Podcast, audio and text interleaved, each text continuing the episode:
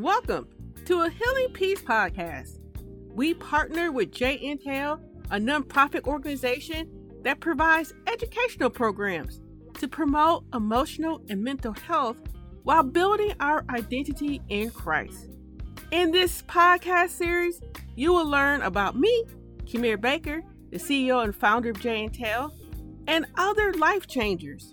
We inspire, equip, and support you along your journeys. By the renewal of our minds, we overcome life challenges. We renew and rise up. Glad to have you back. You know how we do. It is time for our wonderful PSAs. Yes, subscribe to our channel, leave us a review, and tell your friends about us. These small acts of kindness helps others to hear our uplifting and encouraging messages about our emotional well-being. Yes, we are. We are in the inspiring business. Thank you for listening to our wonderful PSAs. Now, back to the show. Now, this segment is going to be banking. We are about to take a deeper dive into our limited beliefs. How do they develop? How can we begin to shift our belief system to something positive? You know how we do. We start this segment by digging deeper into God's Word. Before I delve into that good old Bible, throughout our lifetime, we will deal with tragedy in our lives. And boy, do I wish this was not the case. I want to always have blue skies and rainbows. In terms of a personal tragedy, I spoke during a podcast episode 84 preserving your value, tools and tips about God providing me the opportunity to heal 30 years after a friend's murder. For 30 years, I carried the burden of not being able to help my friend whose life ended so tragically.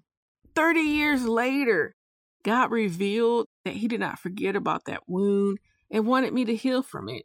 I expressed how speechless I was in knowing that God did not forget. There is a Bible story that reveals God not forgetting in the midst of tragedy. We're going to discuss Hannah. If you're not familiar with her story, I'm going to give you some background information, but you can always read 1 Samuel chapter 1. That's where her story begins. And who is she? She's Samuel's mama. None of this. Hannah was married and barren which means she wasn't able to conceive children. Year after year, her husband took a trip to fulfill his duties in worshiping God. On the trip, he brought Hannah and his second wife. Her name is kind of tough, and that's why I will always refer to her as the second wife. But year after year, the second wife teased Hannah for not bearing children. Now you may be wondering, Kim girl, how is this a tragedy? Well, in biblical times, women were there to provide an heir to her husband's throne. You may remember the issues that Sarah went through with Abraham because she couldn't bear children initially. Uh, can I say Hagar and another nation? Mm-hmm. Also, the Israelites had another law that if the husband dies, the brother must resume responsibility with the brother's wife to produce an heir for him. Why? I did ask that question. Why was that? So that the husband's name would not be blotted out from the history of Israel. Our 501c3 nonprofit organization, J Intel, and A Healing Peace are looking for community partners to support our mission. We are bridging the gap between faith based and therapeutic resources. Consider partnering with us. Go to J intel.org slash donate and contribute. By contributing in this manner, you ensure that we continue to spread this inspiring and encouraging message. So here is a woman with the pressures of culture and customs to produce a child to keep the family's name in history. Now, as I say this, I believe that this mentality exists today. Yeah. You're like, huh? It may not be associated with producing the heir, No. but rather the defining moments of motherhood and what women should be doing. Most of us live with the understanding that I should bear children. Without producing children, there's a deep seated loss as if part of me has failed. And you heard that me part in there because I really relate and understand this circumstance of dealing with not having children. I'll tell you up front, it was not by my choice that I don't have kids. I did. I envisioned being married with kids by the age of 25. However, 25 rolled by, uh, then 35. And now in my 40s, it's just not physically possible. Of course, during these periods of time, everyone asked, Kim here, when are you going to have kids and settle down? Do you love work that much? Some even state, well, the next time I see you, you should be with X and at least be pregnant. And then there's a season in my life where all of my close friends, they got married, they start having kids one by one, just dropping off. And yet here I am. And not to mention, as uh, you get older, I'll tell you those during holiday parties and family reunions, man, was I grateful for COVID. So I didn't have to answer anyone. Because you know what they're going to say? Girl, why didn't you bring anybody? Why you by yourself? And then, of course, when people didn't see me with anyone, they would say, mm, oh, come here. You know, come over here a little bit. Let me talk to you. You're like, yeah, what do you want to know? Well, you know, I don't ever see you with anybody. So does that mean you like women?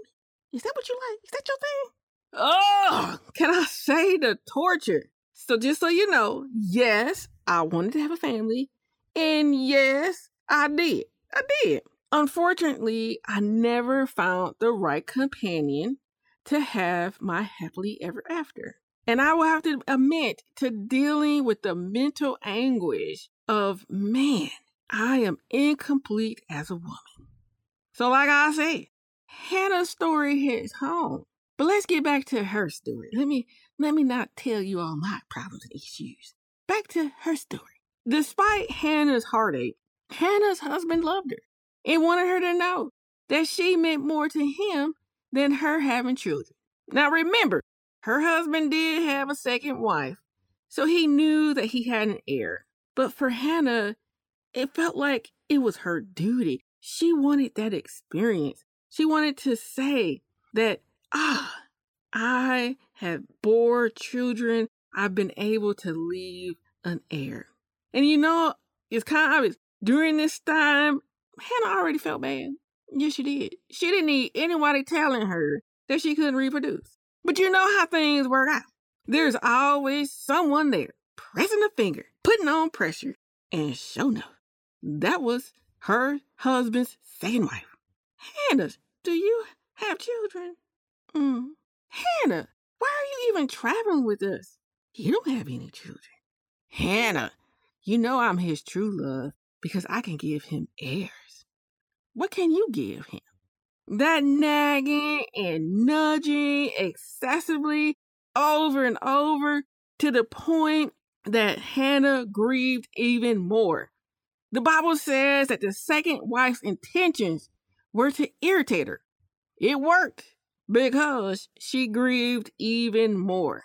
I am certain that Hannah experienced grief throughout the year, and not just this one time when she was going with her husband to worship God. I'm pretty sure it was there. It was nagging. It was in her mind. It was just like, uh. But this time in her narrative, the Bible reveals that she was so grieved and sad to the point of bitterness in her soul. It was like something is just not right. I am hurting. I am not complete. I am grieving. God, what about me? Now, what did Hannah do next? She prayed to God and wept bitterly.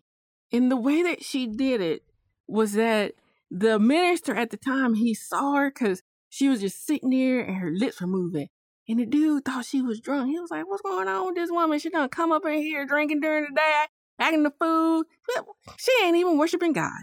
And lo and behold, she was in this state of reverence, this state of intimacy, this state of desperation, this state where she couldn't mouth it completely, but her soul spoke in anguish on her behalf.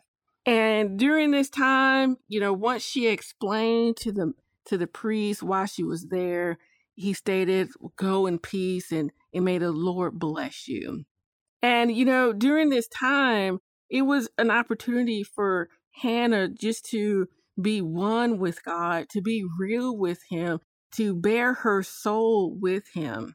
And nonetheless, after that experience, she went back home, and the Bible says that God remembered her during that special moment so she could conceive.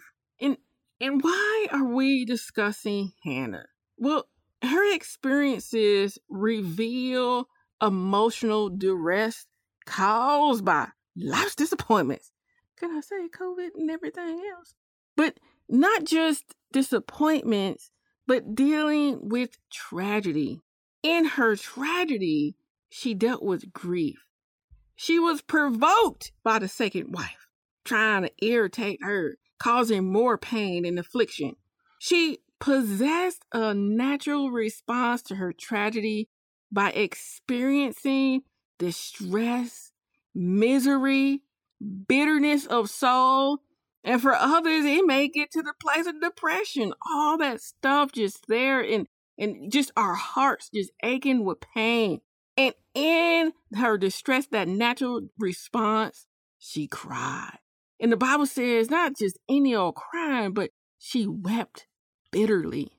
Again, I just want to reiterate that these are natural responses to tragedy. Do not feel ashamed for crying. Do not feel ashamed of, oh, I should be over this right now. Sometimes it just doesn't happen right away. Hannah endured years of pain.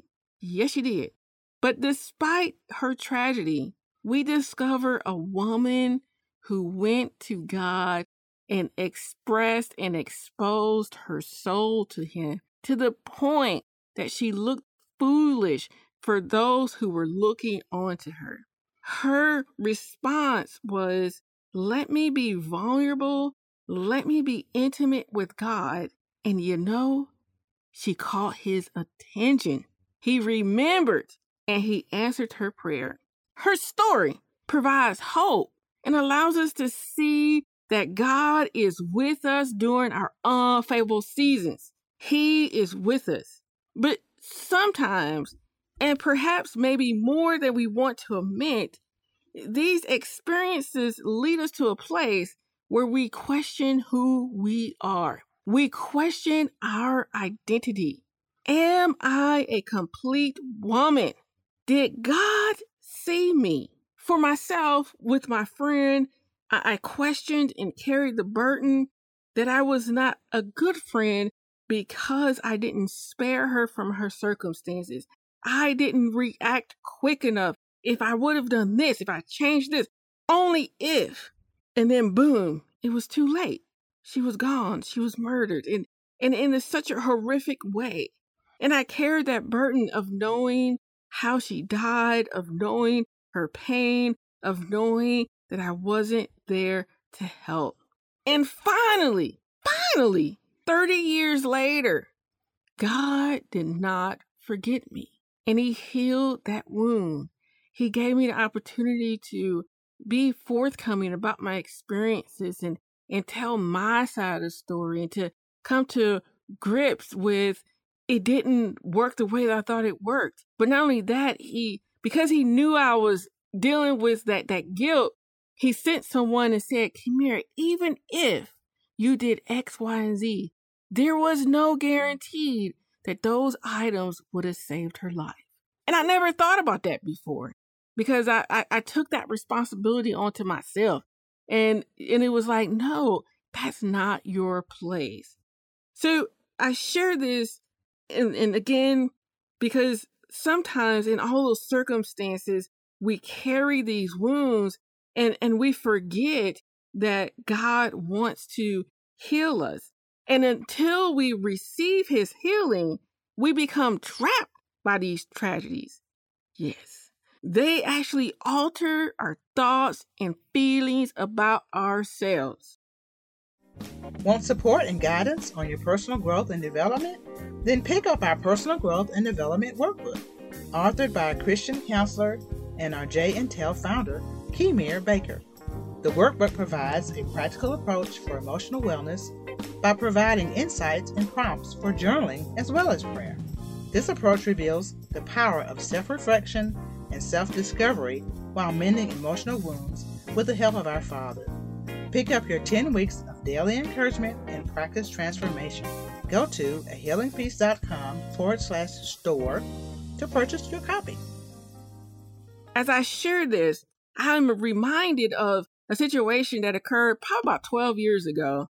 I, I went, I visited a friend who then loaned me out to another friend. yeah, we know how that works sometimes. So I went out with my friend's friend, and while I was spending time with her, we met up with her group of friends.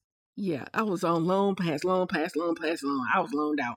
But during the outing, I was not aware of some of the statements that I was making in regards to wanting to attract my soon to be husband. Because a friend that I went to go visit, she just had her baby, she was married. It was all fresh. I was like, oh, I'm still in that same spot. So it was fresh on my mind, not realizing that it was that fresh. But while I was there, I, I was making some statements I wasn't aware. And then her male friend put me to a side, which he was actually a minister. So we'll, I, I'm just throwing it out there. You, you understand as I continue my story. But he pulled me aside and he said, Hey, Kemir, you know, I, I've been witnessing, I, I'm listening to your comments, and you've made a lot of comments about having a significant other, not having a significant other. But the way that you expressed it was so condescending of who you are as a person. And I want you to know that it is just not attractive. And you really will not catch anybody with that type of attitude. And I'll be honest, like the dude, he made me speechless. I'm like, I just met you. Why you all up in my Kool Aid? But because I was so speechless, all I could do was just stare at him. And he continued to talk and he, he said, Kemir, you're that type of person who perhaps broke a leg. While the leg was broken, you learned how to walk a certain way. However, after the leg healed, you still walked as if the leg was broken. You are not aware of it. But someone new comes along and they didn't know that you broke your leg. But they do know that you walk differently. To a person, it just looks pretty odd. So even though your leg is healed, you walk as if it is not. Not only are you walking broken, but others are watching your brokenness. Ooh, wait. I mean, I almost passed out. I was like, oh, hell, that's a divine intervention. The Lord is speaking. And yes, he nailed me. Because of my inability to attract my significant other, I began to think poorly of myself. Like something has to be wrong with me. Not to mention my past failures in life. Thus, I walked brokenly. But God kept saying, You're not broken. You're with me. I'm healing you. Your past wounds and your previous poor relationships. I'm working it out. I'm healing you. However, I was clueless about God's healing power and continue to walk in a broken state. Others were like, Girl, what's wrong with you? Don't she know that she's beautiful and a good catch? I do receive those compliments, thank you. But why is she walking around like this? I will tell you, I'll be honest, that I'm still on this journey. I continually have to embrace God's healing for me. I continually have to view myself with the kindness and grace that God provides. It is a journey, and I am still on it. But I have learned a lot on this journey, and I want to share some great nuggets with you. In the next several episodes, we are going to dig deeper to understand how our experiences develop our belief system. We're going to look at and become like and, and understand and embrace how to be like Hannah and get back to a place of serenity and intimacy with God. How can we push forward from those who are continually irritating us or afflicting us with grief? Yes, we are going to talk about it. And you know how we do. I invite others onto the show to share their wisdom and insights. I have a special guest returning, and we're going to dig into our limited beliefs. Until then, I want to reiterate that when we are experiencing tragedies, that God sees us. In the right time, He will make His presence known. You are not forgotten by Him. And yes, He wants to heal you. He wants to comfort you, bring you to a place of peace, embracing His love, being fueled by His goodness, His truth, and not the wounds of life. See you next week.